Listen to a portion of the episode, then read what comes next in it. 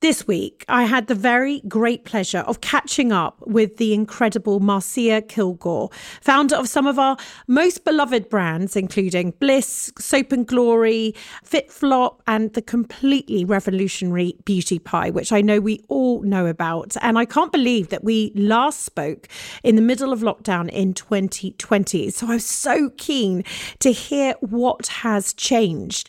Marcia is just a beacon of innovation and she's also someone where however big Beauty Pie gets, I now know her heart and her soul.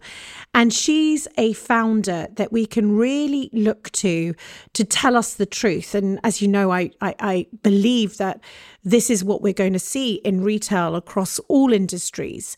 And so Marcia's wisdom and her adaptability and her passion and her honesty and the fact she does care, she wants to take us all along for not only the journey of the business that she's building, but on her own journey as someone who's leading what is a remarkable change in an industry that was so established, the beauty industry and what it used to tell us.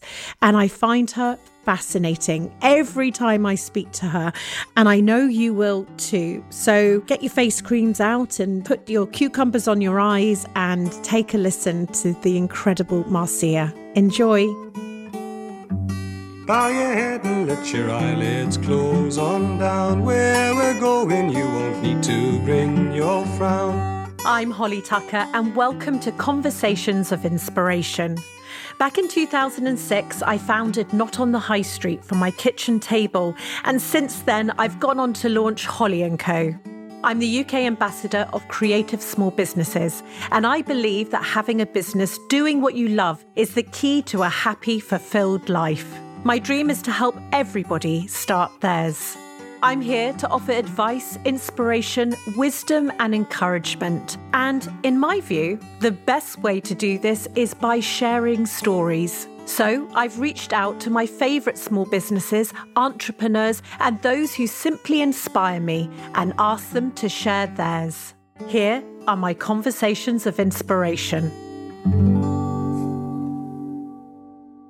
I'm so happy to be talking to you, Marcia. Welcome back to Conversations of Inspiration.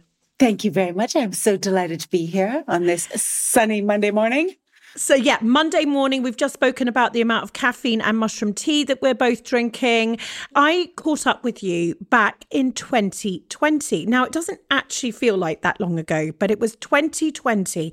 We were in the middle of lockdown. I think we'd done first lockdown. We didn't even know that there would be more lockdowns. And you're my second guest that I've invited back as a revisited. So, I'm super happy that we're going to be talking all things beauty pie. Now, now, I'm looking at you with all your amazing products behind you, but I saw on Instagram and it really made me laugh that you needed, you said, I need a bigger bathroom. My beauty pie products is getting out of control. And for other people that are listening to this who are all addicted to beauty pie, so do we. You've caused an issue in our bathrooms. I'm sorry. I mean, my husband like gets this, and he said, Are you, how have you finished the last one? I said, Oh, no, no, you don't get it. I haven't finished. I'm I'm adding. I'm adding. Although there are there are a lot of things I finished, so I actually have this little you know bin, the recycling bin of things that I finished, and I've been keeping it for a while just to see practically like what do I go through each month, and what you know what things I need to reorder because it's really easy if you have the empty one to remember what you have to order on your next order. Thank God that most of our packaging is fully recyclable. That's all I can say. Yes, um, because Absolutely. we we women um, who are, let's just say, who have high expectations of how we should be able to maintain ourselves and who, you know, do prioritize caring about our looks. Um, and because it makes us feel confident, and that's not right or wrong, it's just a choice. Um, we do go through quite a lot of products. Absolutely. And if you're, and also you can get slightly, I'm not going to say addicted, but, you know, Absolutely. I'm a bit of a magpie for the next thing that I see coming out from Beauty Pie. And I'm like, okay, I think that's going to solve all issues. Tell me, Marcia, how have you been? How has life been treating you? Oh, listen, it's been great. I like to take advantage of, of everything that comes along and look at everything as a learning experience, whether it's good or bad or neutral. Um, and I love to be really busy, and Beauty Pie has kept me very busy, as has FitFlop, which is my footwear business. Um, it's exciting. We've moved, moved into new offices. We've added lots of people. I have a new CEO who is about to start with the business in September, which should allow me to step back a little bit and do, you know, the fun stuff. I love the fun stuff. Um, not that I don't love everything else about building a business, but at a certain point, when it gets to a certain size, you really need to divide to conquer and also to make sure that quality stays high. So it has been you know, a climb as always, and um, and learning as always, and just you know, fabulous. I cannot be more grateful for the opportunity to do what I do every day. I, I know since last speaking to you that um, shopping habits have really changed. Like we, you know, it it feels, doesn't it, like we're all continuously going through history at the moment. But you know, shopping habits have really changed. The pandemic drew so many more people online than ever before. Statistics say seventy percent of us now prefer to buy online. Um, how are things been for Beauty Pie? Because I know that you've seen enormous growth. What I read last was that membership num- numbers have doubled. Is that right? I mean, we consistently grow. Uh, yeah. And I think that's the most important thing. And, and that shows that you've got something that people love and something that people continue to love. And that's the most important thing. So I never really compare. I mean, you'll have periods of growth. During COVID, of course, everybody went home and started shopping online. And of course, we had enormous growth compared to how big we were at the time. Yes. Um, and I, I don't really look back and go, oh, we're doubled since whichever point. I just look at day to day. Are we continuing to build? Are we continuing to have new numbers come in? Are more people joining, which means that people love it? People are mm. um, staying with us, and also people are sending their friends, which is really the biggest indicator for me of happiness with a service or a product that people tell their friends about it and their friends come. So that makes me thrilled.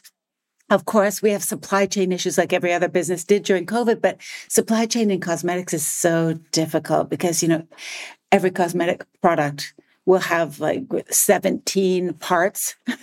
you know, really? Whether, I mean, think about, for instance, Dr. Markey's double retinol overhaul serum. If you think about it, there's a cap, there's a carton, there's a tube, mm-hmm. there's a dip tube, there are all the ingredients that go inside it. There are like there are so many parts that can go wrong in the supply of a product. And it can just be, oh, there's been a drought in blah blah blah and they can't get this particular ingredient which is only sourced from there anymore and now they have to reformulate product X because, and then suddenly you're 12 months out of stock of something and we wow. have 400 products, right? So when you have 400 products, there's always something like this going on with like 75 of them. And so just the complication that is our supply chain is something to be reckoned with every day. And um, it, it keeps you on your toes. I mean, it absolutely keeps you on your toes. I'm interested what you said about word of mouth there. Obviously, I talk to small businesses and founders and those wanting to launch businesses, those that have businesses for a long time we talk about marketing, we talk about social media and the algorithm and what's happening these days and the cost, you know, just the cost of competing. And I always talk about, and I'm going to later on in this podcast talk to you about existing versus new customers and, and that sort of the way you look at it. But word of mouth, I always really talk to people about the strength of that and how maybe it's the thing genuinely that if my friend told me, well, it's what I did with Beauty Pie when I went to the office. I got Beauty Pie, went to the office. The office now is now converted. Tell me about that because you obviously have sophisticated marketing teams, etc., etc. But word of mouth is something that maybe everyone here today can do. Yes. What's your views on this? Well, I think it starts with having a product that's remarkable. And I always steer everyone towards Seth Godin, who has a great Instagram channel, probably has a YouTube channel, although I never managed to get to it. But I would imagine he's very au fait with all forms of social media and it can be free. So all of his advice is free. He wrote a book called The Purple Cow a very long time ago, but it rings true today as well. And what he says in The Purple Cow, if you sort of summoned it up, is like the so what question, like, how is your particular product remarkable? And you have to start there before you start your business. What makes your product different? And if your product has that real point of differentiation, which can be summarized in one or two sentences. So that's your elevator pitch, right? People and the product is good, right? Improving somebody's life better than what's out there already. Whether that is because of a benefit, a feature, or a value, then people will talk about it. People will say, Hey, have you heard of blah, blah, blah? It does X, Y, and Z. And if you don't start there and your business isn't started with that kind of concept, then it'll be harder to get word of mouth. Um, mm. Um, so with Beauty Pie is a perfect example. It's like, hey, guess what? You can get luxury quality cosmetics and skincare and candles, right? But at a warehouse price. So for a quarter of the mm. price that you'd normally pay at retail, because you're bypassing the middlemen and the distributors and all the crazy retailer markups. Is that interesting? Oh, yes, it is because you're getting that same quality, but for much better value. It's something you could talk about at a dinner party. And that is going to help word of mouth because people will be going, oh, I want that. Right. So yes. start there and make sure, yes. you know, even if you're in the middle of your business and you don't have that yet, you can always adjust to make sure that whatever it is that you're offering has some kind of purple cow, has some kind of remarkable, easily remarked upon attribute. Um, and that is where you know that is where you start with word of mouth you have to make it easy for people to share whatever it is that you are building creating selling and I'm so I'm fascinated in the Purple Cow, brilliant example, great book, great thing for everyone to read. When you're when you started with beauty pie as a concept, so lots of people might think that um, you know their point of difference is you know X, but actually, when you looked at it, yours was a huge X. It was going to take on the beauty industry. And I think some people will shy away from, you know, I was speaking to Sue Fennessy, who started We Are Eight, going up against the Facebook and Instagram yourself going up against the huge beauty industry. Did tell me, eh, were you fearful like, but genuinely, you know, when I'm think about people listening here, were you fearful or did you not give a shit?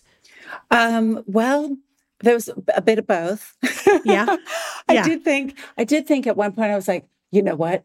I'm going to have to get a bulletproof vest because once they know what I'm doing, you know, the big guys are going to come after me.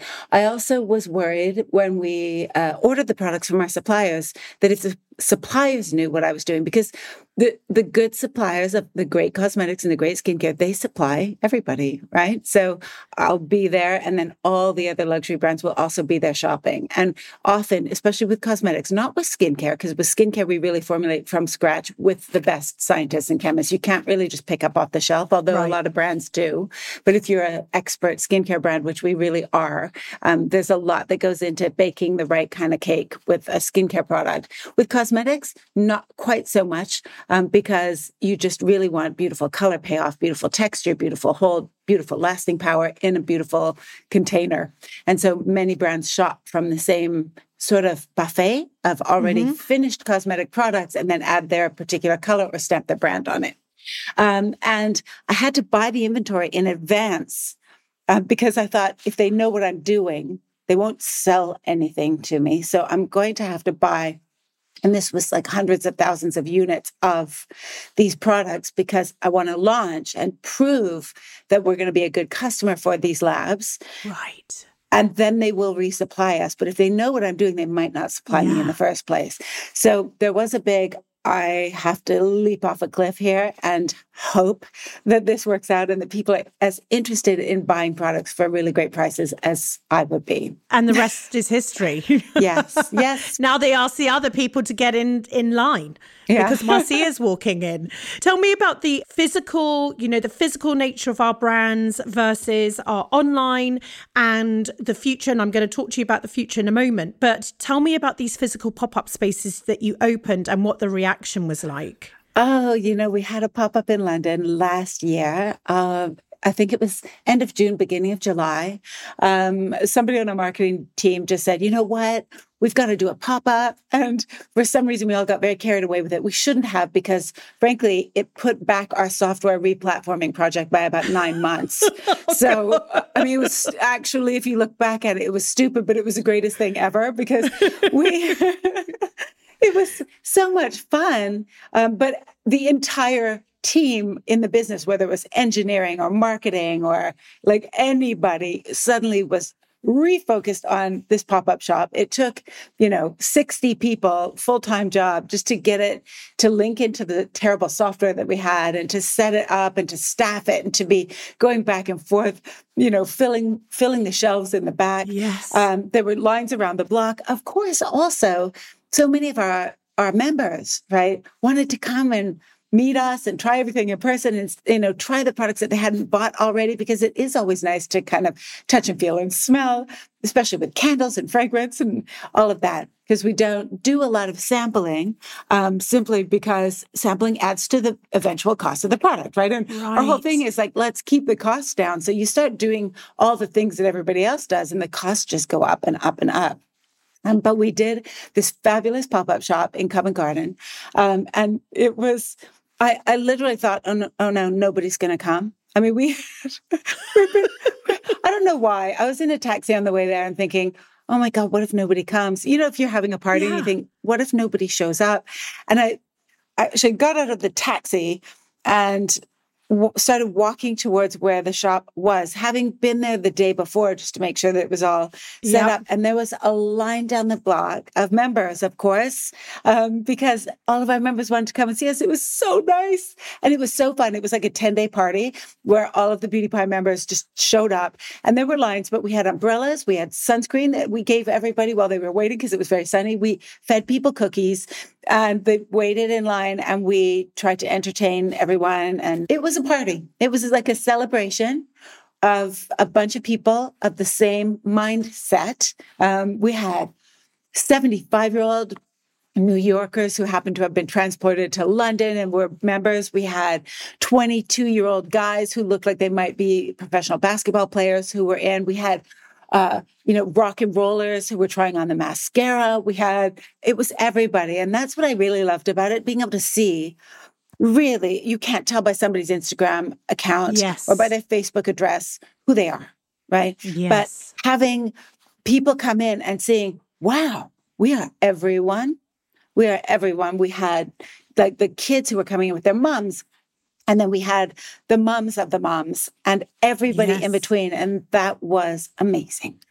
And that's when you know you've hit something where you're cross generational and is about a common truth rather than anything else. And I can imagine as a founder, so how lovely to hear that you got the EBGBs like all of us would, even though probably you could say, maybe someone's going to arrive. But then you see, you know, that queue around the block. Now, I'm assuming also with your pop up, there was interest from uh, new customers walking past, going, What's Beauty Pie? Well, they couldn't really get in. So the So it wasn't yes, it wasn't necessarily a new customer um, no, no, w- really, welcoming committee. This was I mean, members are just like they were so diehard. I think some yeah. people did convince their friends to come with them. Uh, so you would see like one out of 10 people would be dragging a friend along with them. Um, but there were so many members there. I don't think we had many new because new people would walk by and go, okay, there's a line out the door around the block. Around, it's like yeah. a two hour wait. I'm not waiting because they didn't yeah. know what the benefit was to waiting. Um, so it was more, it was more a party for our members. Each week, I'm joined by our wonderful partners at Dell Technologies. We all know that the scaling journey isn't for the faint hearted. So, Dell Technologies have launched a free resource Dell for Startups, providing you with free solutions and a dedicated tech advisor for all your startup needs. They so believe in shining a light and supporting brilliant small businesses that this week they're giving away their advert to a brilliant founder to share their story. Hello, and welcome to Maldon and Wild. I'm Sue, and I am a florist that specialises in silk flowers. Now, I haven't always been a florist. For many years, I worked in a large secondary school, a job I absolutely loved. Now, I relish a challenge, but worry over cuts and long hours and high pressure started to take its toll. And when I had a panic attack, and I don't do panic attacks, I finally realized it was time to make changes. So I took early retirement, and after lots of learning and mistakes and more learning, I launched Maldon and Wild Silk Floral Design, something I'm incredibly proud of. I choose the best, most realistic flowers to bring romance and beauty into your life every single day. I absolutely love what I do and feel incredibly lucky to have found my niche. Just sharing the joy with you. To find out more about Startup Scale Up, head over to Dell.com forward slash UK startups.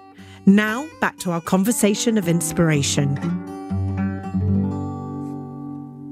Obviously, you're seeing amazing growth, which would then say that you've got new people coming along. When you look at new versus existing, you're a, I, I don't like the term necessarily, but a serial entrepreneur. You've had many businesses. Do you have a viewpoint on this? Because I, I again would say from my own experience, it's one of the most interesting areas and one that can be overlooked for greed of growth. Oh my God, are you kidding? Existing customers are everything. I yeah. mean, if you can't remember that a bird in the hand is worth two in the bush, on a digital business, a bird in the hand is worth like 10 in the bush. Um, it's so much more important to to service your current customers than to go out looking for new ones. It has to be a balance of, of each. And we are absolutely, we have probably 65% of the focus in our business is about how do we thrill and delight our current customers. And that's why we have new products that come all, you know, constant new product launches. Keep it fresh, keep it fun. We make sure that we bring in experts, whether that's Dr. Markey, who is our in-house consultant dermatologist um, well, he's. I mean, he's just really a friend of the business, but and he's formulated a few very special products for us. But he is an expert that everybody gets to tap into because he does lives for us and really incredible education for everyone. We've got some fantastic makeup artists that we do collaborations with. We have an in-house nutritionist, so she shares all of her knowledge. Um, it's, I think, so important to be able to offer our customers really uh, neutral knowledge, right? And education that isn't we're not trying to sell you something because we can make a lot of money on it, right? Our markup from uh, when something leaves the factory to when it gets to our warehouse is so slim compared to something at retail um, that we're just trying to get people products that are going to change their lives. Um, we only sell what we would buy ourselves. We only make what we would buy ourselves. And it is about being in that customer shoes for us and making sure that we ourselves would remain members. And, and we know that the value of what we offer for that membership money is eclipsed several times over by either the savings or the perks or the benefits. And so much of our focus is spent on that because we know that that itself will bring new members in. And then, of course, we have a part of the business that focuses on how do we um, how do we position ourselves?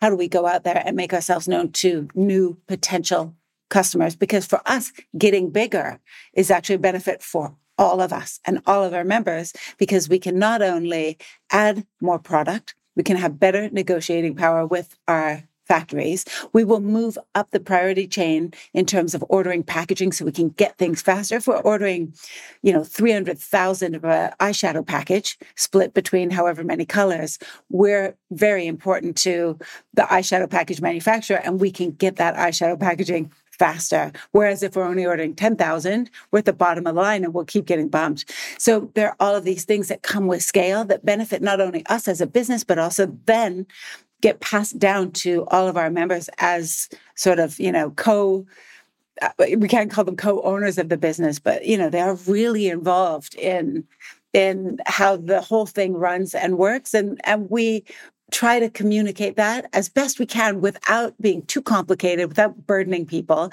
And then also sometimes without offering so much information that then they want even more. And we actually don't have time to you know yes yes you, you, they become hungry yes and you can't communicate every single thing because you're actually just trying to get the eyeshadow back in the door I'm sure everyone that's just heard you speaking feel the same as myself. And it's why, you know, founders really are, and such as yourself, leading. I know you've got a CEO coming in, but you know, you're you're you're the figurehead, you're the founder, is that you just told us about your supply chain you've you know lifted the curtain of this industry that notoriously is so secret because basically they're having us over. And you are actually just saying the more together i can get the product quicker. Let's work together on this. And again it's another demonstration of the power of a, a founder, B, transparency, the fact that you're talking about the customer that you have and the difference i think a lot of people think oh i've, I've got to get more i've got to get more. And and they're on this growth acquisition growth sort of strategy. Forgetting that actually if people drop out you're not getting more. And that is like bailing out a sinking ship. And right. that i cannot get out of bed in the morning for.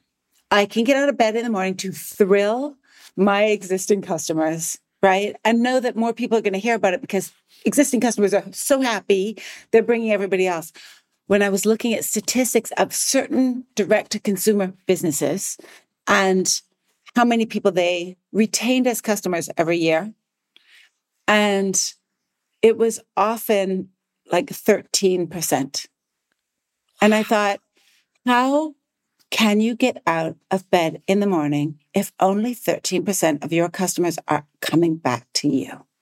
Like I mean, you are yes. so obviously doing something terribly wrong. If I had to get up every morning and do what I do for hopefully 87% new custom, like I can't do that. Exhausting as well. Exhausting. I mean, and I just want to, it's so much, so much more inspiring to deliver something to all the people who are already there and yeah. and make them happy than to be going out there you know, fighting to try and find somebody who isn't necessarily interested in you. Yes, exactly. Actually, it's not a great person to keep anyway, let alone build your company around. I mean, yeah. I, I, find it, I, I really hope everyone's found that uh, interesting and helpful because it's something that's often overlooked and it really can be um, a silver bullet in your business, even though we don't believe in them. It, it really is a good one to concentrate on. Um, so we've been through the pandemic and now we're living in a time of high inflation and the cost of living crisis. But I know beauty is one of those areas of retail that can really weather this storm. You know, the lipstick effect, as it's known in cosmetic sales, increasing during tough times. It all comes from, you know, someone likes a good red lipstick, you're feeling, you know, life is tough, but if I put on the red lipstick, it gives me that sense that I can get through the day. So, as someone who's been in the industry for decades, have you seen and felt the shift? And are people more mindful, not just about how much they're spending, but about where they're spending their money? You know, it really depends customer to customer. Certainly, long term, like great value is always going to win if you're delivering something that is a great value that people know you know can't really be topped for what they've paid for it that always wins no matter what. It shows in business models like in america there's something called costco uh, where people go and shop for sort of bulk groceries but then they also sell diamonds they sell boats they sell all kinds of I know all kinds of categories, but it is one of these businesses that just continues to thrive because people love great value and don't want to sacrifice quality. And it's true exactly what you said about the lipstick effect, right? It's an affordable luxury. So someone may not be buying a new car, but they will feel like, you know what, I can get myself this moisturizer and I will feel like a human being. And people are certainly, but I think always are sensitive to price increases and are watching every penny. And prices have gone up so drastically everywhere, right? Across the board. And that has been tough for some people. We're in a lucky position that at least, like, if something goes up 20%, it's only 20% of of 25% rather than 20% of 100% is still a lot less.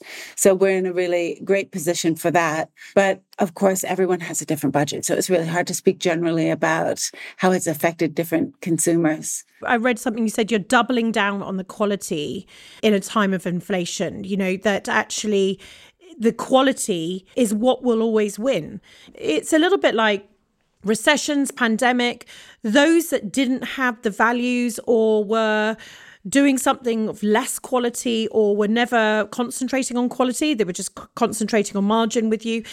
Quality will win over Yeah. time. Yes. Whatever the economic situation, it really, really will. And and again, it's where we see other companies cutting corners and it will not pay long term. You know, No. it just doesn't. And it doesn't for the brand. Um, tell me, we know a new generation of very knowledgeable customers are out there. Um, and we're cracking down um, fantastically on greenwashing. Customers are more savvy. They're demanding transparency. They've got integrity. So, you know, it's a world that's now holding brands accountable. Um, might you tell me more about this report that I read that you commissioned that explores exactly this in the beauty industry called Question Everything Economy? Yes. So our consumers are armed with a lot of information, but also a lot of misinformation. And it can be, in fact, quite time consuming for a brand to try to correct some of the dialogue that goes on, especially on community pages and on social media. It's great that customers are asking questions about where their products come from, also asking questions about pricing. How did this end up being so expensive versus this when it is practically the same thing. Um, at the same time, what we see is because of I, it could be algorithms, it could be forces that are there for reasons that we don't know. You do have also a lot of people who are misinformed about certain things. And I was, in fact, listening to a podcast about palm oil. There's a very interesting um, new business. I think it's called C18 Biotechnologies or C16 or something like that, who's trying to create a new type of palm oil. And there's palm oil, for instance, in every, almost half of the products that are on a supermarket shelf and in a lot of cosmetic products. And also, palm oil is used to manufacture a lot of cosmetic ingredients, even though it doesn't end up in the final ingredient. It's part of the processing of that ingredient. So, trying to track down, right? Has palm oil been in your product at any stage in the supply chain is almost impossible. We'll also have some companies who will say, oh, we use only sustainable palm oil. Um, and that it's so deep to go into this and into each one that you will have consumers who will sort of call you out or call companies out for X, Y, or Z, but they actually don't know the real story. Um, and it does put companies on the defense, and companies spend a lot of time defending themselves uh, over their choices, which are usually much more complex than they appear on the surface. It's going to be interesting to watch how this develops because it is interesting to see how the narrative of transparency and the demand for green options and solutions are coming to the forefront. However, it all shifts when the economy shifts. So we talk how, you know, two years ago, everything was about being green, right? And being ecologically conscious. Then you have a war and everything is about the cost of living crisis. And no one is talking about being green. Um, at Beauty Pie, we actually worked on this really beautiful little refillable lipstick container, which you pop the lipstick out when you're finished with it and you can put a new one in. And so you don't throw out the case, you just throw out the bullet. My son will say, You're greenwashing, mom. And I'm like, no, we're just doing, we're just doing the best we can with the options that we have available. Otherwise, we wouldn't produce a lipstick at all. And people would just go and buy a lipstick that is fully thrown away. So there aren't solutions that are perfect. And you try to do everything that you possibly can. It's quite incredible. And I think that, you know, you just giving that lipstick analogy where what would you rather us do? Nothing? You'd rather do nothing because what you're doing actually is then putting us, if we're then having to spend so long in now dealing with your comment of greenwashing, um, and I'm putting that energy and time and resource and money in order to correspond with you about the fact that what would, you know, the conversation we're having today, or people need to maybe just take a breath, just listen, and rather listen than listen to speak, actually listen to learn, just take a beat on things. We can't be perfect. We're in this unbelievable transition period. We've got where we were to where we want to be. Who can even begin to tell us that it should be overnight? But do they want to put us off trying? You know, and I, I think that there is a real dose of tolerance that needs to be in all of us, actually. Couldn't Yeah. agree with you more. I read something that said that telling someone off on social media, for instance, right? There's an endorphin rush that comes with it or a dopamine hit that comes with shaming someone else on social media.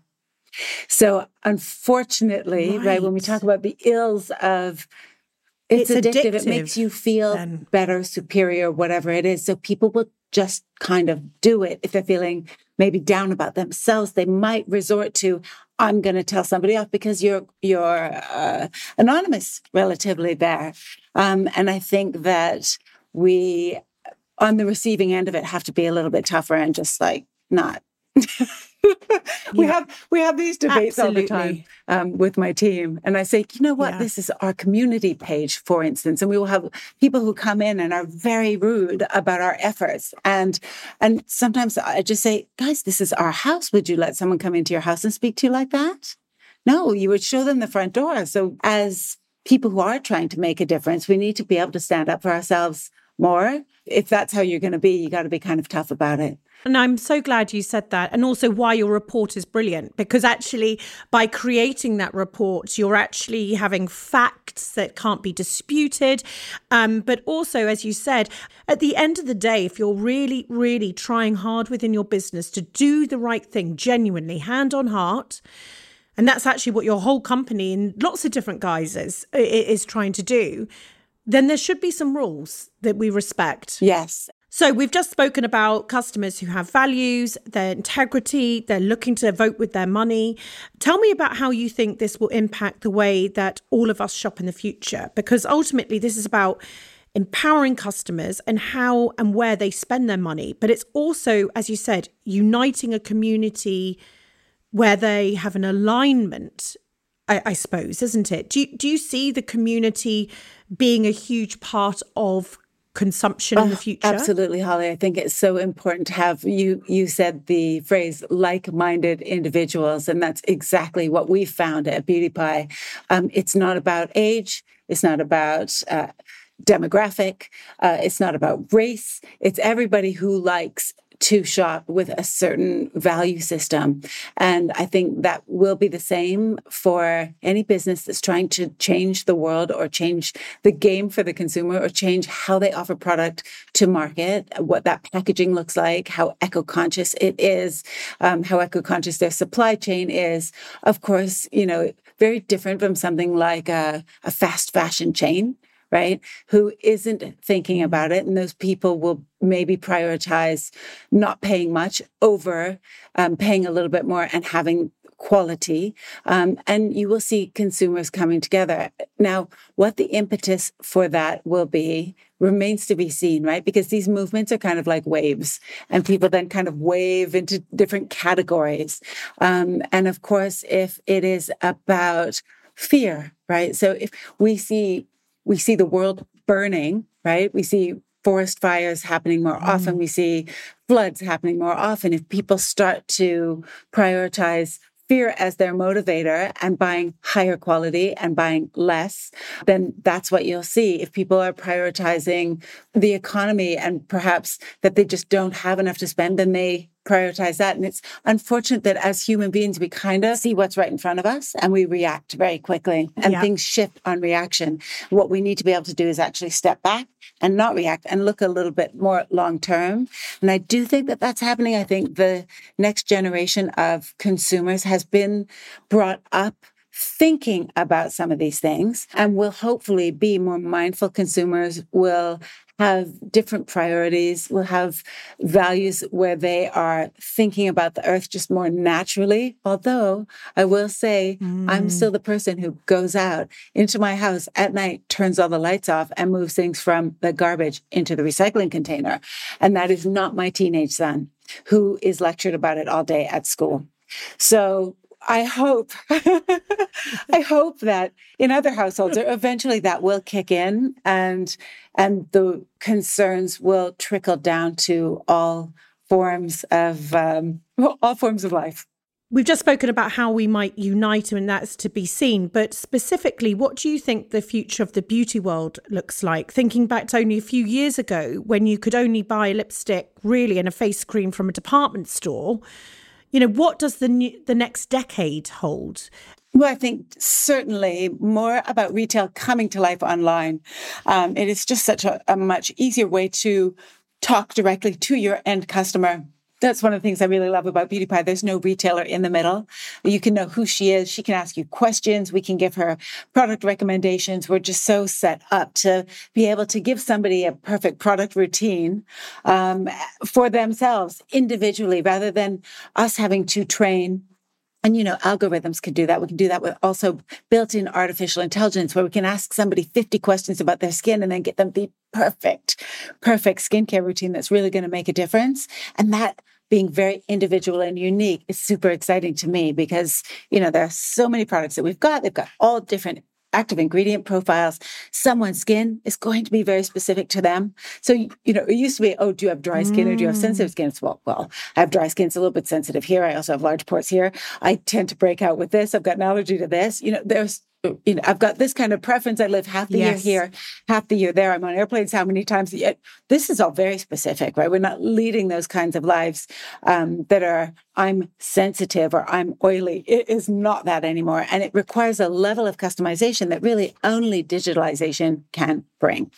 Um, so we're really excited about that and being able to plug everything that we know into a system that can give people the very, very best and most unique and customized advice to them however many times a year that they want it because you may need different skincare mm. in the winter that you do in the spring and the summer and the autumn and we can change that for you and that never would have been the case before right and that's ai right that's uh, that's using ai because of course how else could you do that? And that's actually, you know, we're, we're going to go on this journey with certainly small businesses, founders that might find it scary, etc., etc. But this is this is the benefit that what Marcia has just said there. You know, how if you have twenty things about your skin, maybe that change three times in the year, how are you going to deliver a personalized menu for that person without using it? And these are this is yeah, the opportunity. And if you don't think that other companies are going to do it, you are you have your head in the sand, right? And the worst thing is to have your head in the sand. It's debilitating. So, you know, with AI, nobody even knows what it means at the moment, right? What is it going to do? But it is an assistant. So you can use it as a research assistant. You can use it as an algorithm. You can use it to get very specific on mass. Um, so you've got to start immersing yourself in even if if you're a small business or if you're scared of it or if you think oh, i don't have the budget for that whatever it is just start watching ai videos on youtube. It's free. At least you know what you're talking about. You'll feel comfortable with it. It's kind of like you know french. Um, it is a different language. Nobody is an expert at it yet. You can't go hire an ai expert because there aren't any because well if there are any they're all working for ai companies and you know but learn it. Just watch a video so you at least know what it absolutely. is. Absolutely. And and it's an it assistant. Is. i remember Johnnie Boden, who's my only other revisited um, guest, and you know he said he didn't think the internet was going to kick off. Right, that's his uh, you know thing. So he actually laughs that you know it's a bit like AI. You know, it's this thing of going you know, do not have your head in the sand. And it is actually not scary if you actually think that you're the boss of it. Um, you're the one that's telling it what to do, but it could absolutely help you. Each week, I hand over this moment to our partners at Avon. Over the past few months, I've been working closely with Avon reps, supporting them on their personal and business journeys. I'm constantly amazed by not only Avon's work and impact, but the resilience, grit, and determination of each and every single Avon rep that I'm lucky enough to speak to day in and day out. They really are an amazing group of women, and it's truly humbling to be part of their individual journeys. So, with that in mind, for the rest of this series, I'll be handing over this ad break to some of them to share their own unique stories with you.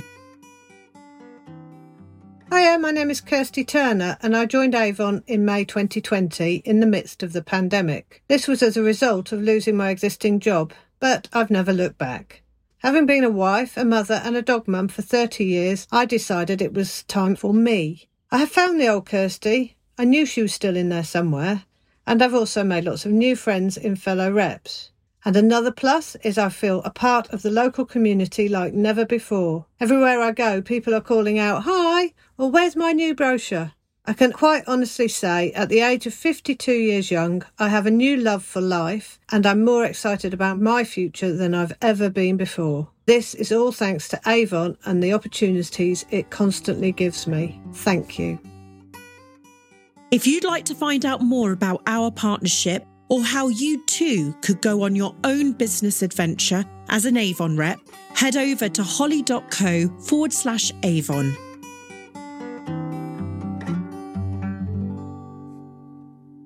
Marcia, I want to talk about feminism and I really want to chat about aging and the sort of taboo of aging and rise of feminism, uh, encouraging us obviously to accept our genders, our bodies, our sexuality, our preferences. But we don't often hear a lot about aging. And I, or, and if we do, it's from the negative, the news headlines, she's got a wrinkle or whatever it is that we, we see in a certain tabloid.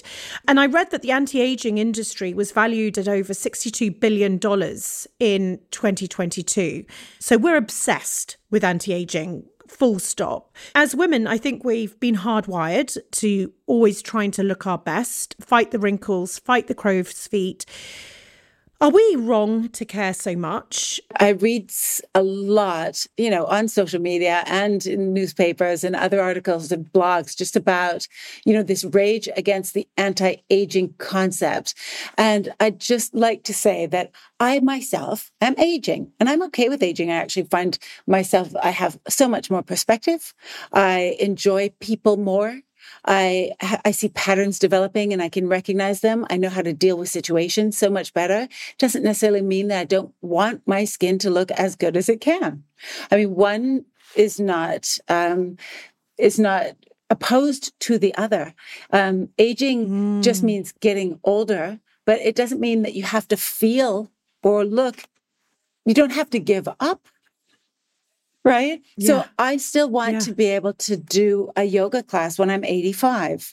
That means I'm going to do yoga regularly so that my body is in that kind of shape so that I feel and function as well as I did when I was 30, right? Or I'm going to try mm. because that is going to give me a better quality of life. Similarly, mm-hmm. do I want to use skincare products that make my skin look great? I do because I have to look in the mirror every morning. And if I can look as good as I can, I'm not going to get completely paranoid about it. And, you know, there are extremes where people go to real extremes. Right. And usually that's, as we know. Yeah. And that is usually like surgical and that's a choice. Mm-hmm. And if somebody feels good doing that, then that's their prerogative. But I do certainly want, if, you know, if I can put three creams on my face every night and have really great glowy skin that looks 15 years younger than I am. What's wrong with that? But if I don't want yeah. to and that's not my priority, then that's fine too. It's really up to the individual. I don't think we should feel a pressure that doesn't um, doesn't align with our individual values and priorities. But who is anyone to tell anyone else what their priorities might be in terms of what makes them feel better? Um, so I, it's yeah. it's it's really a balance, isn't it? It's like I love putting a, cosmetics on, and I love using retinol, and I love trying out new things. And the act of just grooming is something that's so ingrained in us as human beings. Um, and this is sort of the new way to groom is to take care of yourself. And of course, you know, with Beauty Pie, we try to make it super affordable. So it's also not breaking the bank. We're not telling you, oh, buy this thousand dollar thing and you'll be worth it. Um, but it's just mm. about fun and, and taking that moment and taking the care. It's about prioritizing that you're caring for yourself. And I think that that is important, whatever way you want to do it. I, I think you're right. They're, they're not mutually exclusive, are no. they? These these two things does not mean that you're trying not to age on your face because you've got some fear of it it's actually because you just want to look your best yeah. and that's actually also okay and i think there's another way of thinking if if if now being 60 is the new 40 yes. you know and it is you know I, I i looked at i went to my parents and i looked at some old photographs yeah. and i looked at my mother's um, mother and her grandmother. I mean, they were like 90 when they were 40. Yes. That it was it was actually insane to look at. I couldn't and it's that whole thing, isn't it, that the Golden Girls on TV are the same age as Sex in the City. Yes. You know, that that they're the same actual Yes. age. And yet the Golden Girls picture is four, five, what classical granny sort of feet looking women versus Carrie Bradshaw. Bradshaw and quite different. So you and choose. I think that you if can we are choose one or you can choose the other. And this one is not right or wrong. It's like whatever is good for you. Absolutely. And if we're all also much more in tune with how long we live, wellness, we're, we're relatively lucky to majority of us are not in war or in crisis or uh, you know as co- of course we've got cost of living and it's all in context what I'm saying here the point is is that actually if we're going to be this new take on being 60 then that's just because we want to live life Yeah. more we love Yes. life we want to be doing yoga at 85 we want to have glowing skin we want to it's not because we're being maybe pressurized by a an industry it's actually just the way i want to look at my face in the morning and Yeah. and appear to the world Yes, like- so i think there's also an, another side of this isn't it Well, it's self empowerment too, isn't it? You can look at it Yes. as, oh, the industry is telling you you need to, but it's like, no, actually, I just want to, I want to appear current. yes and I know exactly what you mean. You know, if you look at pictures of your grandparents when they were 40 or 45, they look like 75 year olds or 80 year olds or 90 year olds now. We would not look that way. And it is, uh, look at technology. And that is technology that has allowed us to stay younger longer. It is stimulation of the brain. It is being in connection with other people. It is access to moving our body yeah, moving our body, knowing how to move our body, knowing how to take care of ourselves in terms of exercise and diet is so much more important. Having, I mean, if you think about when I was growing up, even in like the 80s, right? Or the, you know, early 90s and was sort of a teenager, I had maybe three products that I could name that were cosmetics products to choose from. Was there anything in those that did anything as an anti? No, right? There was no active ingredients in a product anywhere. So that that whole industry wasn't even available to our parents or grandparents. So you couldn't buy retinol. And probably if you went to a dermatologist, if they give you retinol, it was probably because uh, you had skin cancer or right pre pre-cancerous lesions on your skin that they were trying to prevent a skin cancer but it was really just medical. And so being able to access some of this stuff that is better right has totally changed the game for us. And is that bad? Yeah. like no one would say that being able to have a mobile phone is bad right yeah so Yeah, absolutely. I think there is that. Yeah, absolutely. It's within context, but we should, as you said, self empowerment.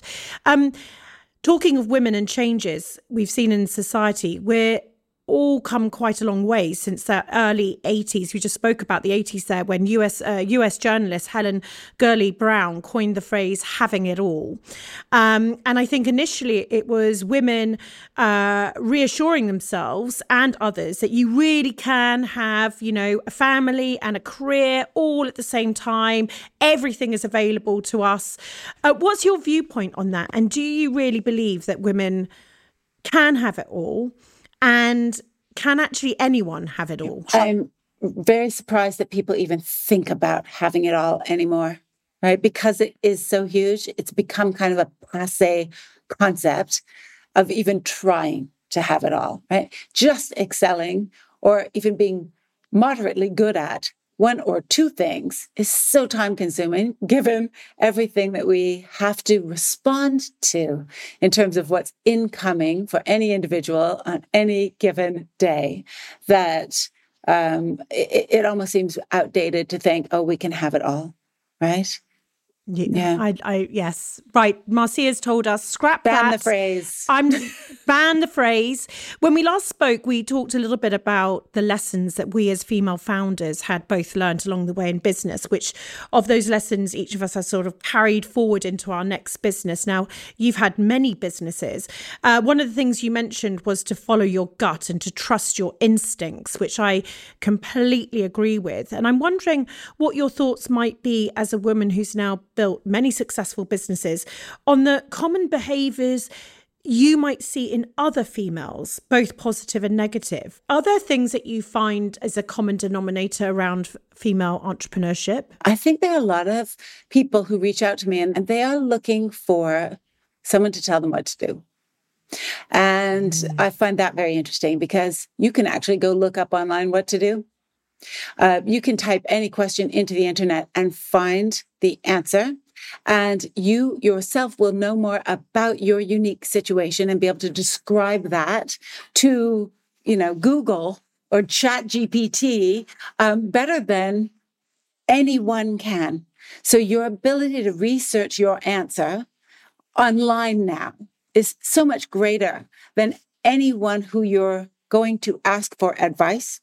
So I very often go back and say to someone who'll say, Well, what should I do? I'll say, Well, go read these 20 books and then come back to me if you don't have the answer yet. All of the unique inputs into the question, right, are so integral to finding the right answer that the only person really who can find the right answer for you is you. Um, and following basic preset rules or principles that other people may be able to provide, but those are available online. So I think a lot of times we're looking for a hero, a savior, a rescuer, someone who can absolve us of the responsibility of making a choice ourselves that we default mm. to, well, this person will tell me what to do. And it's impossible to provide really great advice in a short period of time to what is always a complex question, you're much better off researching it yourself um, and, and coming up with your own answer because you will know in your gut what that answer is. But you have to put the time in. There's nothing, nothing that will um, take the place of putting that time in. There's no shortcuts. No shortcuts. Still, no shortcuts. Still no shortcuts. There is a little bit of Chat GPT, which can kind of give you a summary. but you still, yeah. there's that yes. now. That's that's the little difference there. Yeah.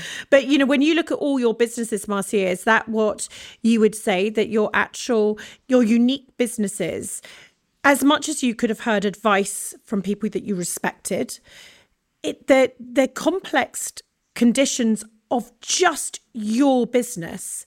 And so actually, you know the this notion i understand what you're saying people come almost for permission or almost for resolve or you know that but please just tell me what to do because i'm too scared to make that choice or that decision. And as you said their gut is probably screaming it out already. But would you say that that was exactly the case in every single one of your businesses? Um, that i was sort of too scared to go forward yeah, that that or or that you knew what the answers were. You know, even when you were looking for maybe advice and things like that, but actually deep down, you know, ultimately they couldn't necessarily help you. They could be a sounding board, but your gut is really what you've relied on through your experiences. Yeah, nobody knows your business like you do. Now, you also then have to challenge your sacred cows, right? So you'll believe something about your business just because you believe it and you've always believed it. And sometimes those can be leading you in a situation that isn't efficient or leading you in a direction that isn't efficient, excuse me. Um, so you always have to question yourself, but you will in your gut have more information to connect your own dots than anybody else will. And those pieces of information aren't always something that you verbalize, aren't always something on a business plan. They could be kind of a vibe that you're getting this zeitgeisty vibe, and you can't put that down in words, but you know it. Um, and so I generally, I mean, I'm pretty quick to leap into businesses and just start them. I don't necessarily have that fear. I have more of a fear of, oh, what if I don't do this? Then what if I do do it? So, um, you know, there's always, I'm a little bit different than the average individual. Um, but I do think that you are right in saying that people are looking for someone else to kind of take the uh, responsibility of the load of making that decision. And in the end, you know, your decision, you're the one who has to live with it. And it isn't as scary once you've made a decision, knowing that whatever you get yourself into, as the Jamaicans will apparently say, they're not problems, they're situations. So you don't have problem. Ah, I love You don't this. have a problem, you have a situation. and then when you get into a situation, you just have to figure out how to get out of that particular situation. Um, and situations will always come up, um, and and people will be able to help you solve them if you can't solve them yourself. But you have to do the very best you can with the information that you have available at the time and make sure you do your research and and research sort of the naysayers. And if you still come out with a, a very particular direction and do all of those tests like we were talking about at the beginning you know the so what test or the purple cow test or what is so remarkable and be brutally honest with yourself there. Always be brutally honest about your situation. And then that is another point of light that helps you to resolve that situation as you go along Amazing. Now listen, we we are running out of time. We've heard your letter to younger self, so we're we're not going to ask you that today, but I did want to ask you two things to end off this podcast, okay. which was what are the things happening in the world of business now that worry you? Okay, that's a really great question. Um, number one, I think um, there is a lack of people returning to the office. And for younger people, who normally would make their connections at the office, have friendships that were built through coming into the office, very often lifelong friendships, and support networks and systems that are built by meeting people in an office. Um, I worry about those very loose ties um, that that they are creating, where they don't actually have the support of the people around them as solidly because they're just not spending human time together. Uh, that worries me quite a lot. Um, it's not it's not as hard for people who have worked for a long time, might be a little bit older, already have their friends and those built-in networks um, from having been in offices for so long. But right now, you see a lot of younger executives who work from home quite a lot, and I worry for them because there's nothing like being in person and being in person kind of regularly. And it's like it's like teamwork right? And you know that's why a basketball team practices together because they're much better when they're in the gym together. You can't learn to pass a ball by zoom. Um, so i worry about that just sort of as a trend. Also for again that younger generation just trying to find roles um, with the advent of artificial intelligence is going to be much more difficult for young people who were writers or you know doing some of that what we would call grunt work right? Research assistant kind of stuff will, a lot of that will be taken over. And a lot of those roles were training grounds for the next roles up. So when you think about um, the executives that you, you want to train to have those thought process uh, of problem solving and organization and um, you know creating plans that are across networks in organizations. You need those people but how will they get their training when they're not actually doing it how you know everybody who came up through the system usually came up by doing certain things and a lot of those the marigolds yeah, yeah. you, you you did the you did the work. You know if you worked in magazines you worked in classified department first and you sold the little ads or you did the if you were an editorial you did the small little articles before you progressed. Yeah. On the other side what are you excited about? Um, i'm excited about the same thing from an AI perspective, being able to understand so much more about who your customer is on a very unique and individual level and being able to service her better. Um, I think there's never been a time that we've been able to really make a difference in people's lives so efficiently and to so many people just because of the opportunities that are coming up that way. Um, and I'm I like super excited just about the interface. Like digital has been able to give us such a unique interface with so many more people where you have all of these friends out there who you can talk to as if you're having a you know a dinner party you may not be able to see their faces too but just to have that you that connection with people you literally and i know you do a lot of lives also um, online but you miss people Oh, I love your lives. Anyone always clock into Marcia's lives from her bathroom. They're the best. I, just, I absolutely adore them. When I don't have time to do them, I literally miss the people, right? Because so do yeah, I, yes. They're, they're yeah. there and you get to say hi and you're wondering what they're doing. And sometimes I wish I didn't have to talk about cosmetics or the latest launch. I just want to see what's up with with everybody else. But, know. you know, um, just have a cup yeah, of tea with them. Yeah, have, you know, have a glass of wine wine at the end of a Friday. But um, it, that is really nice too. I think we're disconnected, but we can also stay connected. So I'm I'm excited about that. And just lastly, what Marcia would you say you now know for sure?